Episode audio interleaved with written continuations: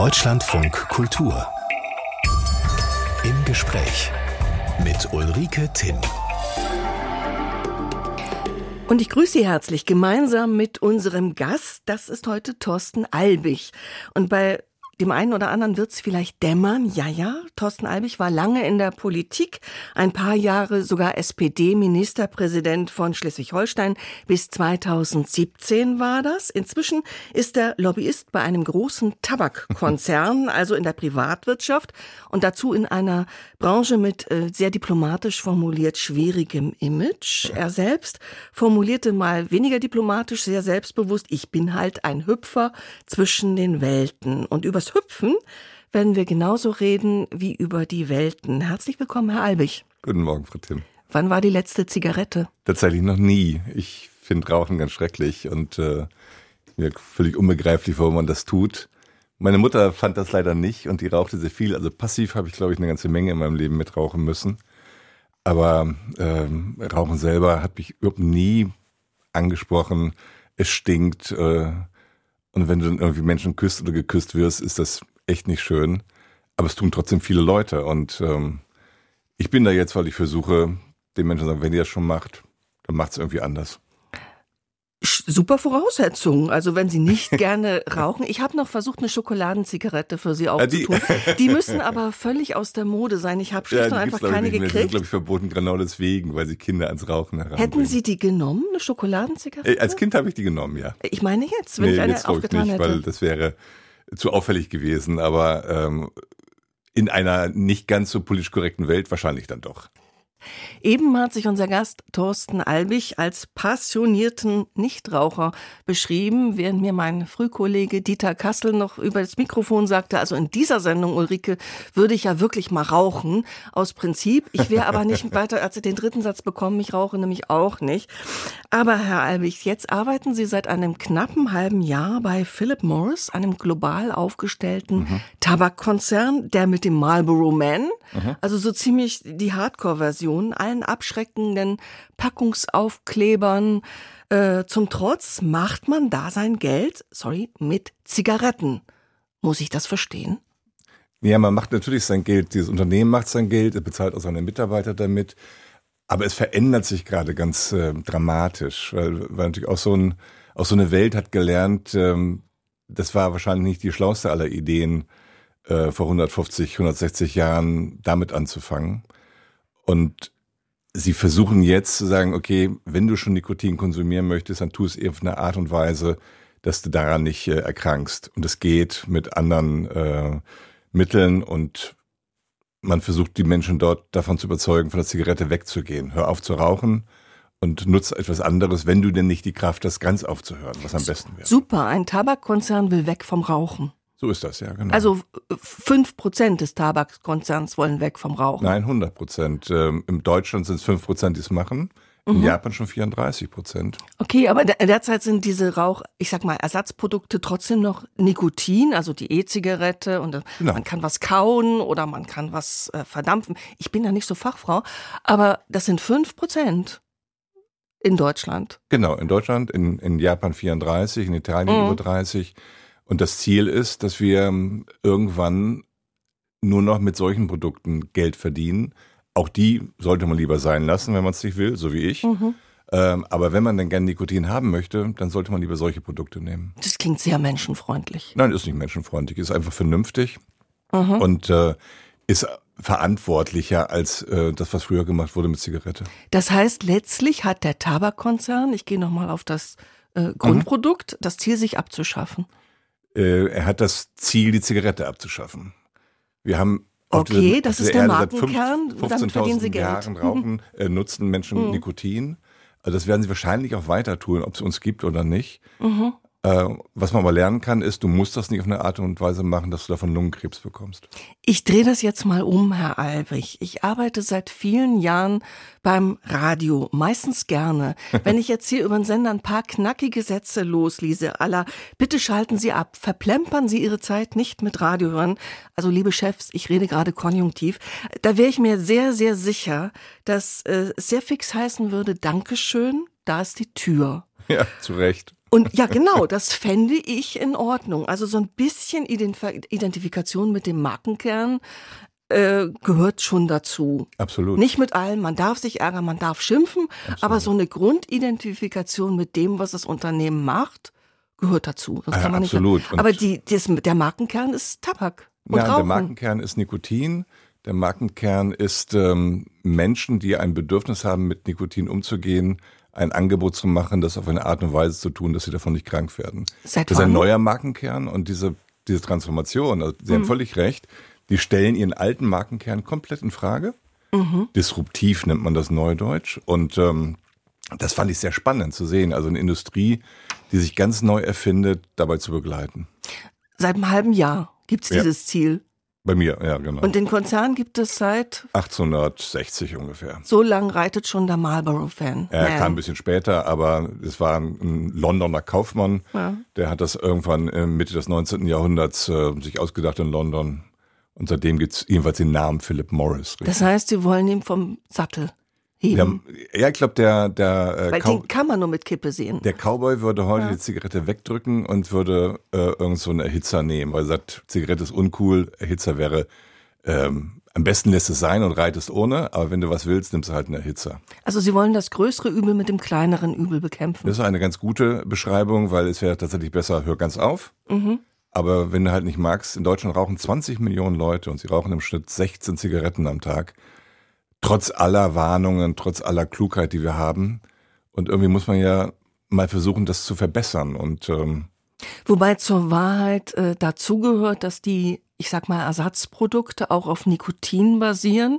Sie sind nach allem, was man weiß, Langzeitstudien gibt's naturgemäß noch nicht. Sie ja. sind äh, weniger schädlich. Das scheint sicher, sicher ist es auch nicht.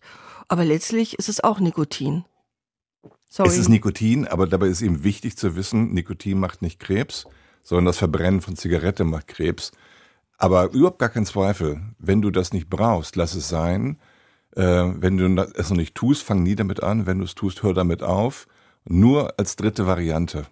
Wenn du mhm. das gerne machen möchtest, wenn du Nikotin für dich, warum auch immer, etwas ist, was du haben willst, dann nutze ein Produkt, das dich nicht so krank macht. Was meinen Sie, wird man in 100 Jahren noch rauchen? Nein, Klar also es, wird, es, wird, es wird welche geben, aber ganz wenige. Und ich glaube, die Menschheit selber, wenn ich ihnen Angebote mache, Sie können das schön in Schweden sehen. In Schweden gibt es seit vielen Jahren Snus. Snus. und nur 5% der Schweden rauchen, mhm. 34% der Deutschen. Ja, aber Snus ist auch äh, ist Kautabak für die für die Nicht-Skandinavier unter uns. Nein, nein, es ist kein Kautabak, also es ist mehr so ein Beutel, den man sich in die, in, in die Lutsch in die in die in die in die, äh, in den Mund rein tut und Sie sehen, wenn Sie die Lungenkrebsfälle in Schweden angucken, dramatisch weniger als in Deutschland. Trotzdem, Herr Albig, ich verstehe Ihre Position ehrlicherweise nur sehr bedingt. Eine globale Firma will verdienen, muss verdienen, mhm. das muss auch wachsen. Der Anteil der gesundheitlich auch nicht unumstrittenen Ersatzprodukte liegt eben in Deutschland bei fünf Prozent. Und das Ziel kann man vielleicht für Deutschland und Großbritannien haben. Aber ihren Tabak bauen sie an in äh, Indonesien, in Südafrika, da leben die Menschen vom Tabak, äh, dann müssen sie ja eigentlich ihre äh, andere Unternehmensziele haben, global aufgestellt, Philip Morris, andere Unternehmensziele haben in den Tabakländern als in Nee, müssen sie nicht unbedingt, äh, Frau Tim, weil sie haben nur unterschiedliche Geschwindigkeiten auf der Welt. Sie haben völlig recht, dass äh, Menschen in Indonesien, wenn ich mit denen über Lungenkrebs rede, dann sagen die, das interessiert uns gar nicht, weil das ist ein Problem einer alten Gesellschaft. Wir sind eine junge Gesellschaft, wir haben das Problem nicht. Das heißt, sie sind in einem anderen Entwicklungsstadium auch des Nachdenkens über, über solche Folgen. Mhm. Ähm, und ja, wenn Sie, wenn Sie in so einem Unternehmen global auftreten, dann haben Sie ähm, immer auch Erklärstücke, Erklärbrüche, äh, dass Afrika anders geht als Asien, Asien anders geht als Lateinamerika. Trotzdem können Sie aber als übergeordnete Strategie für ein Unternehmen sehr wohl sagen, wir wollen mittel- und langfristig in Amerika und Europa schneller, in äh, Asien, Afrika äh, nicht ganz so schnell. Japan zum Beispiel ist sehr schnell. Mhm. Ähm, also auch da gibt es Unterschiede, ähm, dahin kommen. Aber es ist ein, ein mühsamer Weg und es ist ein nicht leicht zu erklärender Weg.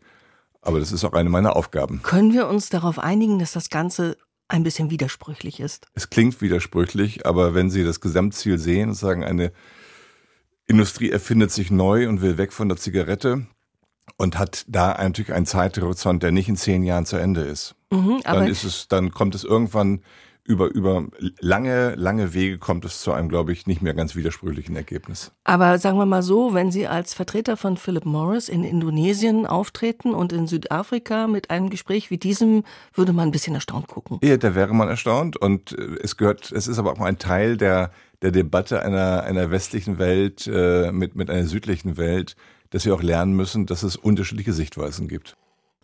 Thorsten Albig ist unser Gast und er hat die, ich sag mal, Herausforderung angenommen, uns zu erklären, wie ein Tabakkonzern die Menschen von der Zigarette wegbringen will. Ob man das 100 Prozent glauben möchte oder nicht, bleibt jedem selbst überlassen. Aber ich frage mich, Herr Albig, wenn ein Kind Sie fragt, was machst du? Was sagen Sie ihm dann? Dann sage ich oder würde ich sagen, ich, ich versuche Menschen davon zu überzeugen, dass es nicht klug ist zu rauchen ich versuche sie davon zu überzeugen, dass wenn sie es nicht tun, sie bitte nicht anfangen sollten damit. Insbesondere du Kind nicht. Ist keine gute Idee, wenn du es nicht brauchst. Aber ich werde ihm auch sagen, es gibt Menschen, die, denen ich das so oft erklären kann, wie ich will, die werden sich nicht dran halten. Und denen gebe ich einen, ähm, wir sagen, es gibt etwas, was euch nicht so krank macht. Es macht euch weiter abhängig, aber mhm. es macht euch nicht so krank wie Zigarette. Und ähm, würde sagen, es gibt dafür auch gute Beispiele in der Welt, wie in Schweden, dass das funktioniert. Und dass es vielleicht mithelfen kann, seinen Eltern zu sagen, lass Zigarette rauchen sein. Ich muss sagen, bei Ihrem Bewerbungsgespräch bei Philip Morris wäre ich sehr gerne Mäuschen gewesen.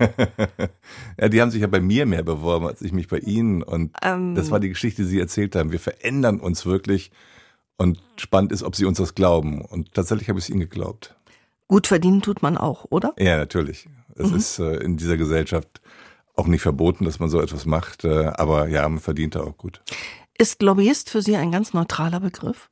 Ähm, weltweit meistens ja, in Deutschland eher immer verbunden mit, ähm, du machst irgendwas äh, Unredliches. Ich habe mal für meine Kinder äh, in der Schule über, da war ich bei der DHL und habe äh, für die lobbyiert, das erklärt, was es ist. Und die Lehrerin hatte in, in den, im Unterricht vorher das Bild vermittelt, dass es ungefähr so etwas wie Pferdedieb.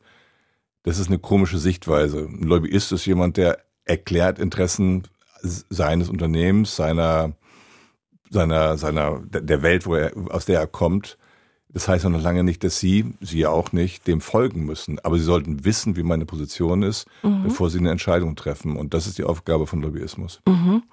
Äh, es heftet dem meistens was Anrüchiges an in Deutschland. In Deutschland man, man muss nicht in bis USA zum, nicht so sehr. Man muss nicht bis zum Pferdedieb gehen, aber es hat nicht so den besten Ruf. Und äh, Politiker werden von allen Seiten beraten, mal freundlich, mal subtil, manchmal mit Geld, meistens ohne. Fast immer aber ohne, ja. äh, die Branche versucht auf jeden Fall das Beste für sich rauszuholen. Das ist erstmal ihr gutes Recht. Natürlich, das tut ja die Gegenseite auch. Und ähm, trotzdem ist es ein bisschen seltsam, wenn man vor der Tür eines Politikers parkt, um die Interessen einer Branche durchzusetzen.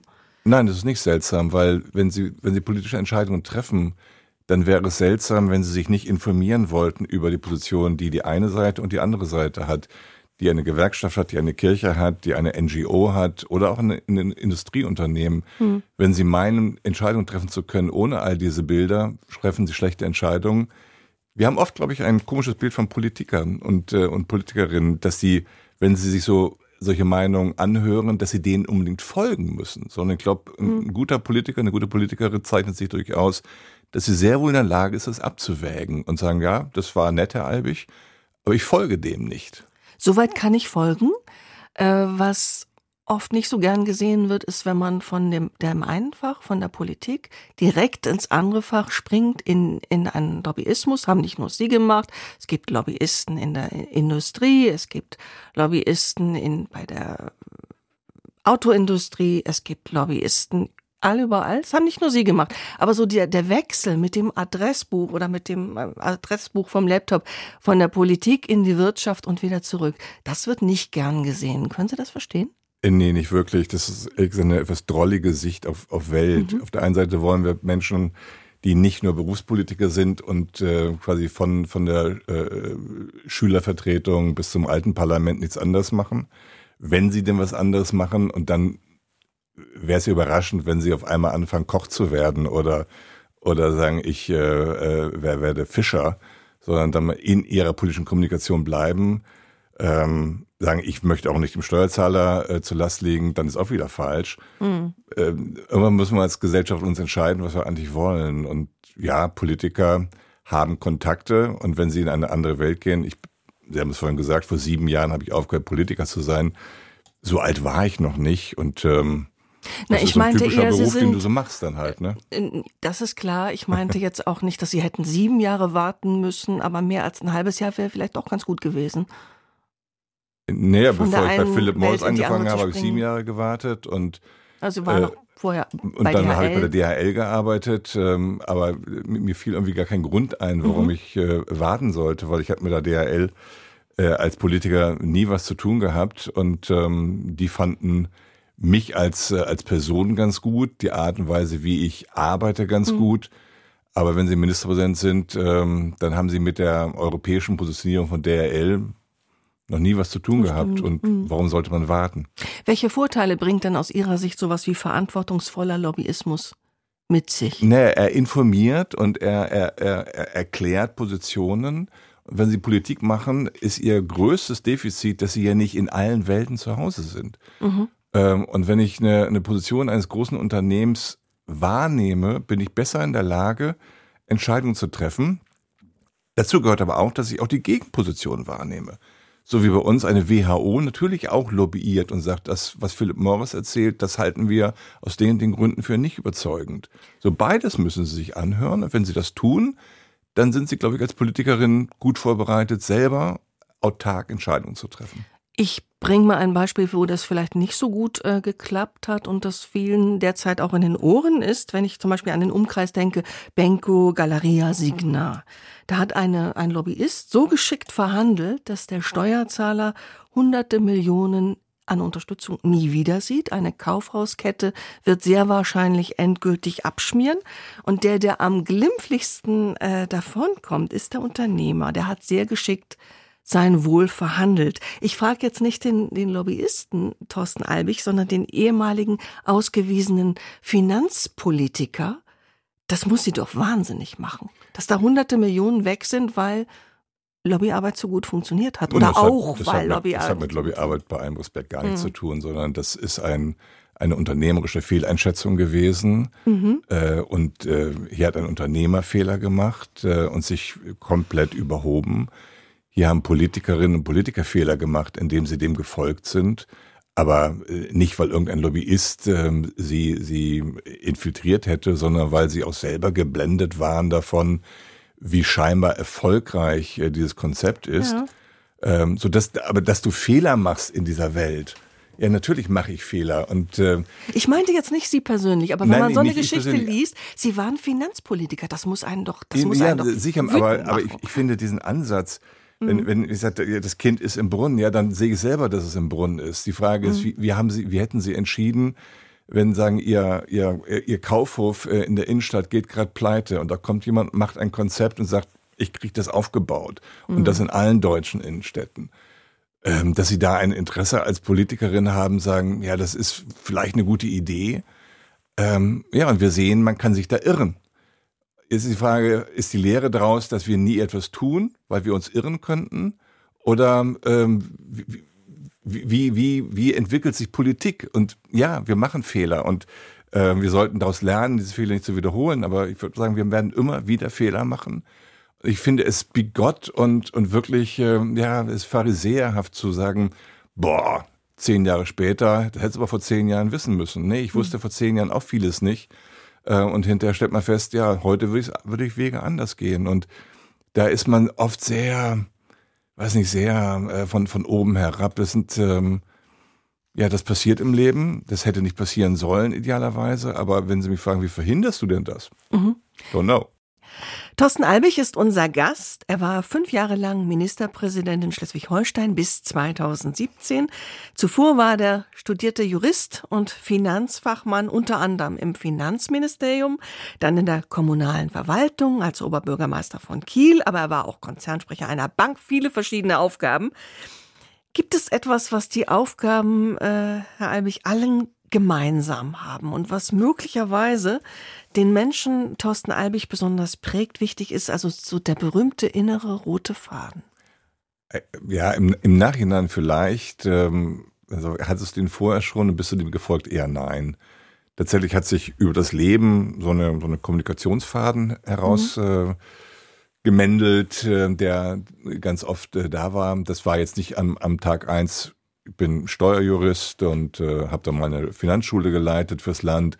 Das war noch nicht so, aber dann auf einmal, ich kam nach Bonn, begann es über politische Kommunikation nachzudenken und äh, zu, sie irgendwann auch zu betreiben und irgendwann wurde sie auch zum Beruf und dann wurde daraus Wirtschaftskommunikation. Und wenn du Oberbürgermeister bist und Ministerpräsident, ist eben auch viel Kommunikation, im Guten wie im Schlechten. Äh, von daher ist, glaube ich, das, wenn man nach dem roten Faden sucht, Kommunikation mhm. ist es schon, ja.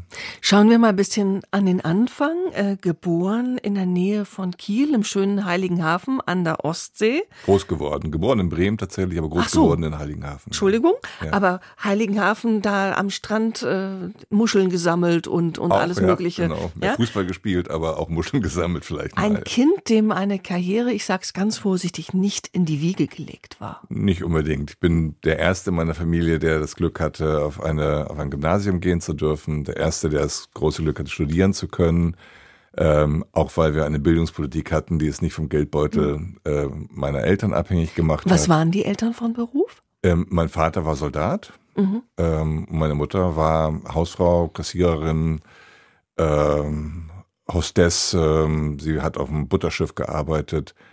Ähm, eine wundervolle Frau, wenn sie nicht so viel geraucht hätte, aber eine wundervolle Frau, die äh, es nicht ganz leicht hatte im Leben, aber die es uns wunderbar gemacht hat, als ihren Kindern äh, mit ihr zu leben. Erster Job habe ich äh, gelesen, Einräumen im Supermarkt. Also auch Thorsten Albig hat sich immer ähm, auch körperlich hat, naja, für Studium gearbeitet. musstest du schon noch ein bisschen nebenher verdienen und äh, ich habe immer, äh, heute gibt's Divi nicht mehr, im, im Wesentlichen im Divi, äh, ich habe in Bielefeld studiert, ähm, gearbeitet, aber auch schon in der Schule, so ab der zehnten Klasse in den Sommerferien alles, was so kam, also im, im mhm. äh, Obststand, im Grünflächenamt, bei der Post, in der, in der Fabrik für ähm, Zeugs, das man in die Haare schmiert, damit die nicht ausfallen. Das hat bei mir da nicht so viel, nicht viel genutzt. aber, äh, also all solche Sachen und es hat dazu beigetragen, eine Demut dazu zu bekommen, wie anstrengend es ist, ähm, sein Leben zu finanzieren und welch großes Glück ich habe,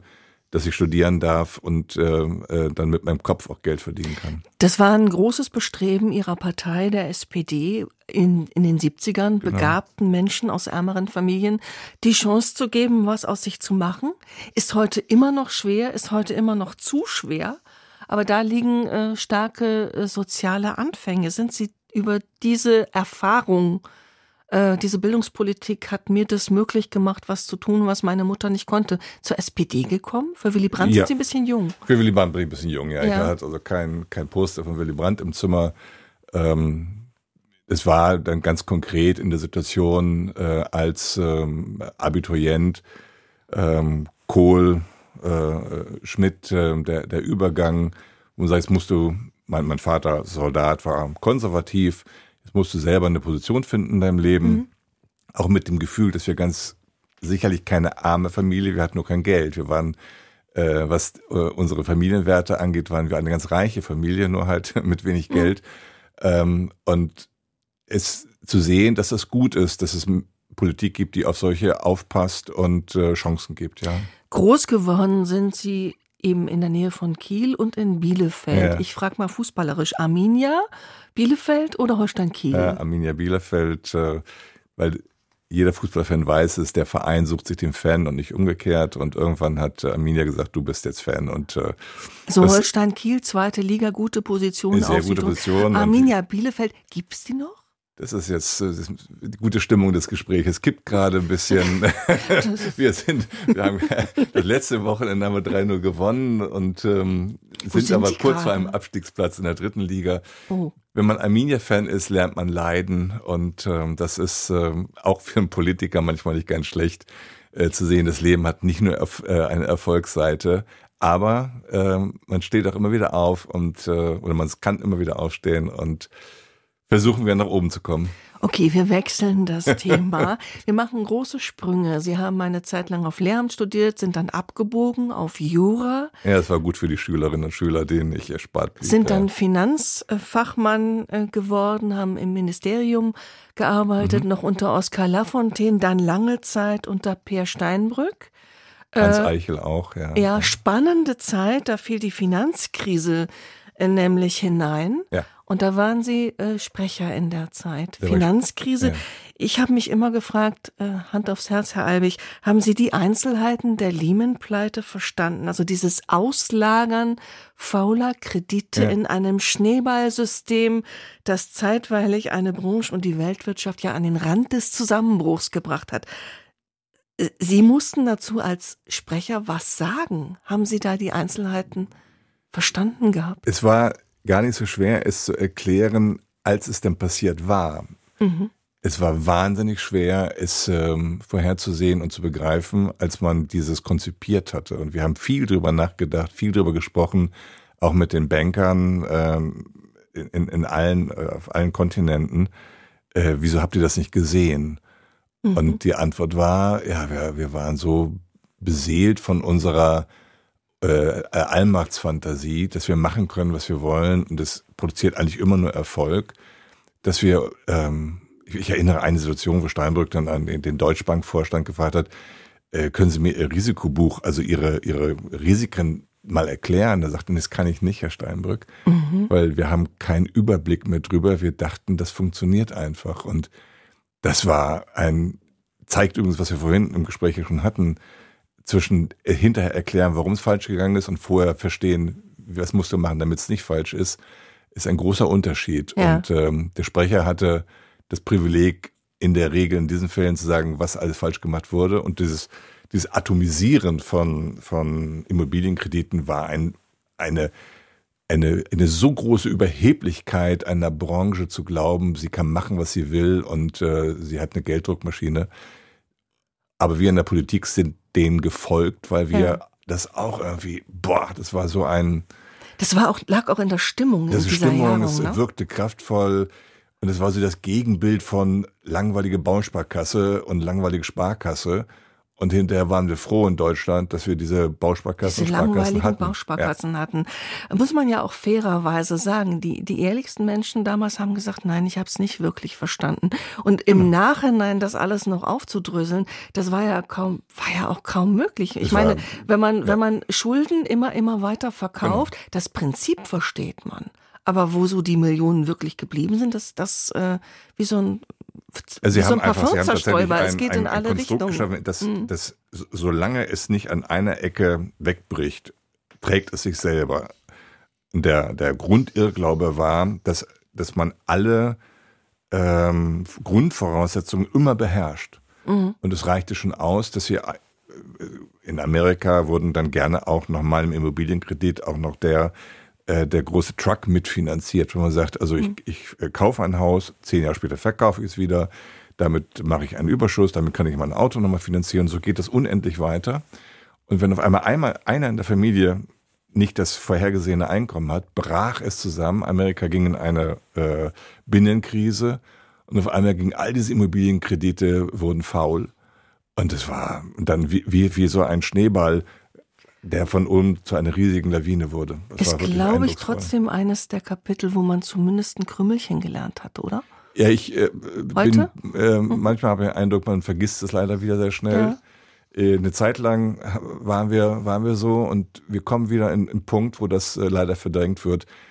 Das in der Tat, da haben Sie völlig recht, ähm, das sollten wir nicht verdrängen, diese unfassbare Überheblichkeit, äh, dass uns nichts passieren kann. Ähm, das sollte man mitnehmen aus der Zeit. Mehr Demut und ein bisschen mehr Bescheidenheit. Thorsten Albig, SPD, kennt die Höhen und Tiefen des politischen Lebens. Er war Finanzfachmann im Ministerium erst bei Oskar Lafontaine, dann bei Pierre Steinbrück, später noch bei Hans Eichel. Gemeinsam versuchte man die Erschütterung und den Schaden durch die Finanzkrise zu überstehen, dann auch zu begrenzen. Und dann ging es für Sie in den hohen Norden zurück, Herr Albrecht, äh, später sogar als Oberbürgermeister von Kiel. Mhm. Heimweh? Es ist natürlich im Norden am schönsten.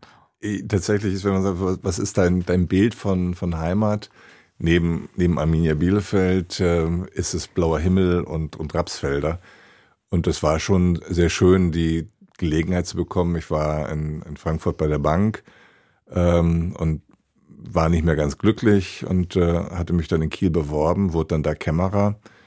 Und das war, war ja, das war schön, nach Haus zu kommen. Heiligenhafen mhm. ist ein 100 Kilometer weg, aber ähm, Kiel ist ein, ein sehr, sehr schöner Ort und äh, ist jetzt mein Zuhause. Und der Himmel ist im Norden einfach ein bisschen höher der ist höher und die Luft ist besser. Mhm. Sie wurden dann sogar Ministerpräsident einer Küstenkoalition, das muss man südlich der Elbe ein bisschen erklären, also SPD, Grüne und Südschleswigscher Wählerbund, die mhm. Partei der dänischen Minderheit. 2012 bis 2017 mhm. war das. Eines greife ich heraus. Sie haben was gemacht, was noch sehr wenige gemacht haben. Sie haben sich als Ministerpräsident das Gehalt gekürzt um rund 2000 Euro. Mhm. Vom Rest kann man immer noch ganz gut leben, aber das war schon ein Signal. Wofür genau? Ja, auch für ein Zeichen von, du verstehst, dass es äh, dass das nicht nur ein, ein, ein, ein, ein Geldprojekt ist, sondern wenn du Ministerpräsident bist, kriegst du viel Geld. Äh, und hier ging es darum, wenn du gleichzeitig ein Abgeordneter bist, musst du dann auch noch ein Abgeordnetengehalt bekommen. Und da fanden wir nein. Ähm, das war ein kleines Signal, äh, auch, auch gegenüber äh, den Beschäftigten. Mhm. Mehr war es aber auch nicht. Ein kleines Signal. Mehr war es auch nicht, das wollen wir auch ruhig sagen. Es war eine ganz ordentliche Zeit, die in eine ziemliche Wahlniederlage 2017 mündete. Zu der haben Sie es selber beigetragen. Es waren missglückte Interviews. Womöglich haben Sie auch Ihren Nachfolger äh, Daniel Günther von der CDU, der seitdem Schleswig-Holstein regiert, ein bisschen unterschätzt. Noch nicht ein bisschen sehr. Sehr. Und, äh, ich war total überheblich und arrogant, äh, habe einen Wahlkampf geführt, als äh, gäbe es gar keinen Gegenkandidaten. Und das, äh, da kriegst du dann äh, auf die Nase gehauen, wenn du so, so schlecht machst. Wie tief war das Tal? Sehr tief und ich habe das halt lange gemacht. Und gerade wenn du glaubst, du bist eigentlich unbesiegbar, ist es äh, dann ist der, der Schlag in die Magengrube noch mal schmerzhafter. Und das dauerte schon. Die Niederlage war im Mai. Also im September hat meine Frau dann gesagt, so jetzt reizt mal mit Wein und jetzt machen wir was Neues, Freund. Ähm, dann, dann hörte es so langsam auf, aber ähm, ist ein bisschen wie beim Spitzensportler. Du musst dann eine Zeit lang abtrainieren, bis du das äh, wieder hinkriegst. Aber lassen Sie mich mal einhaken äh, bei was Neues. Ich frage Sie das auch, weil Sie ja der Politik den Rücken gekehrt haben. Sie waren erst in Brüssel bei DHL und dann eben jetzt beim Tabakkonzern Philip Morris. Sie hätten, Herr Albig, Sie hätten ja im Landtag bleiben können. Sie waren ja hineingewählt. Das ist richtig. Warum das nicht? Ich hatte das Gefühl, dass ähm, wir so viel über Verantwortung übernehmen, reden, aber es in der Regel dabei bleibt, dass einer sagt, ich übernehme die Verantwortung, Punkt, und dann macht er genauso weiter wie vorher. Ich fand das ehrlich gesagt für mich unangemessen. Das war mein Wahlkampf. Ich äh, habe den zu verantworten gehabt. Ähm, wir haben ihn nicht dramatisch verloren, genauso verloren, wie wir vorher gewonnen haben mit einer Stimme äh, äh, oder einem äh, ja, eine Stimme weniger, aber wir haben sie verloren, obwohl wir dachten, wir gewinnen. Und wenn es irgendeiner zu verantworten hatte, dann ich. Und dann einfach weitermachen und sagen, so, ich setze mich da rein und tue so, als wäre nichts gewesen und werde Oppositionsführer, fand ich für mich unangemessen, auch für die, die Wähler unangemessen. Lassen Sie mich da nochmal einhaken. Oppositionsführer, also Sie hatten erstmal ein Landtagsmandat. Genau. Wer dann Oppositionsführer wird, wird erstmal verhandelt. Hätte auch jemand anders machen Natürlich, können. Ja, klar. Aber klar, wir kennen alle den Spruch vom großen Franz Müntefering, Opposition ist Mist, glaube ich sofort. aber es ist, äh, Regieren macht mehr Spaß, aber man, sie sind ja zwar abgewählt, aber sie sind vom Wähler gewählt in die, S, äh, in die Opposition. Das ist ein wichtiges demokratisches genau. Prinzip, diese Balance, Spiel und äh, also Regierung und Opposition. Man kann das auch so sehen. Sie haben ihre SPD-Wähler, die sich bei der Wahl ja auch was von Ihnen gewünscht haben, alleingelassen. Ja, die mich gewählt haben, die Indem haben mich sie die Fliege gemacht haben. Aber es haben mich eben mehr nicht gewählt. Ja. Und deren Signal habe ich so verstanden, gesagt, äh, mit, mit dir möchten wir keinen Neuanfang. Und ähm, Das kann man. Also so vernichtend war die Niederlage nicht. Naja, wenn du kommst von, wir, wir sind, es war glaube ich eine ganz gute Regierungszeit, aber wir machen so einen dann wenig erfolgreichen Wahlkampf, dass, dass wir abgewählt werden. Äh, und du wirst in der Regel nach einer Legislatur nicht abgewählt, dann finde ich, dann musst du drüber nachdenken, was sagt dir das eigentlich? So, und das kannst du aber dann nur mit dir, mit deiner Familie äh, beschließen oder diskutieren. Und da war mein, für mich, das heißt wohl offensichtlich, ähm, jetzt machen wir was anderes, wir wollen dich da nicht mehr. Und ähm, Hätten wir auch, andere, gesagt, hätten auch anders entscheiden können, aber meine Entscheidung war so. Es gibt ein demokratisches Prinzip, Regierung, Opposition, Opposition. Genau, aber die ist nicht auf Personen, die, sondern nee, auf Parteien. Und aber es ist eben auch mein Eindruck war, die, die SPD hm. äh, ist besser aufgestellt, wenn sie es ohne den macht, der diese Wahlniederlage zu verantworten hat. Man kann auch böse sagen, Oppositionspunk war zu hart. Nicht zu hart, die ist tatsächlich gar nicht so hart, ähm, wenn du, wenn du dann da, da drauf sitzt, aber wieder, es ist eine Frage, wie interpretieren Sie Verantwortung? Sie hätten das anders interpretiert, ich habe das so interpretiert mhm. und so mhm. war es dann. Unterm Strich, wie es kam, war es gut? Ja, unterm Strich, wie es kam, war es gut, weil ich in den, mit der Familie in den Jahren in Brüssel wir Dinge gelernt und erlebt haben, die wir sonst nicht gelernt und erlebt haben, auch im eigenen Zusammenwachsen ähm, erlebt haben. Ich habe viel neu gelernt äh, in einem großartigen Unternehmen DHL, lernen jetzt wieder äh, Dinge neu. Ähm, das war für den Kopf ähm, nach dem Verstehen dieser Niederlage und nach dem sich damit einrichten war das wie so, ein, so eine Frischzellenkur und mhm. das war ganz gut. Thorsten Albig, der Hüpfer zwischen den Welten, so haben Sie Wandler, sich selber genannt? Eher gesagt, Sie, Hüpfer klingt irgendwie Das komisch, ist ein Zitat von Ihnen, das habe ich Ihnen geklaut. Nee, Hüpfer habe ich glaube ich nie gesagt. Nein. Aber wir können, uns auch auf, wir können uns gerne auch auf Wandler einigen. Ähm, Sie empfinden das ausdrücklich als Bereicherung für ihre Lebensrealität. Das haben sie uns auch in dieser Stunde nahegebracht, ob ja. das Fehler zugeben ein bisschen Methode ist. Wenn ich ein bisschen weiter denke, spätestens dann, wenn niemand mehr raucht, weil der Tabakkonzern Philip Morris mit seiner Anti-Raucher-Strategie so erfolgreich geworden ist, also in etwas fernerer Zukunft, pardon, wahrscheinlich doch bevor das passiert, wäre nicht mal wieder ein politisches Kapitel im Lebenslauf an der Reihe? Ja gut, ich bin jetzt 61, äh, sagen, ich äh, habe noch äh, sechs, sieben Jahre, die ich dann für die arbeiten kann. Ob wir es dann schon erreicht haben, weiß ich nicht. Aber dann wäre Seniorenbeirat in irgendeiner Stadt wahrscheinlich etwas, äh, wo ich mich engagieren kann, weil dann kommt ja irgendwann die Zeit äh, nach Beruf oder nach äh, Hauptamtlichkeit, und ich habe mit Ehrenamtlichkeit in meinem Leben begonnen als junger Mann und ich werde äh, wahrscheinlich auch mit Ehrenamtlichkeit in meinem Leben aufhören.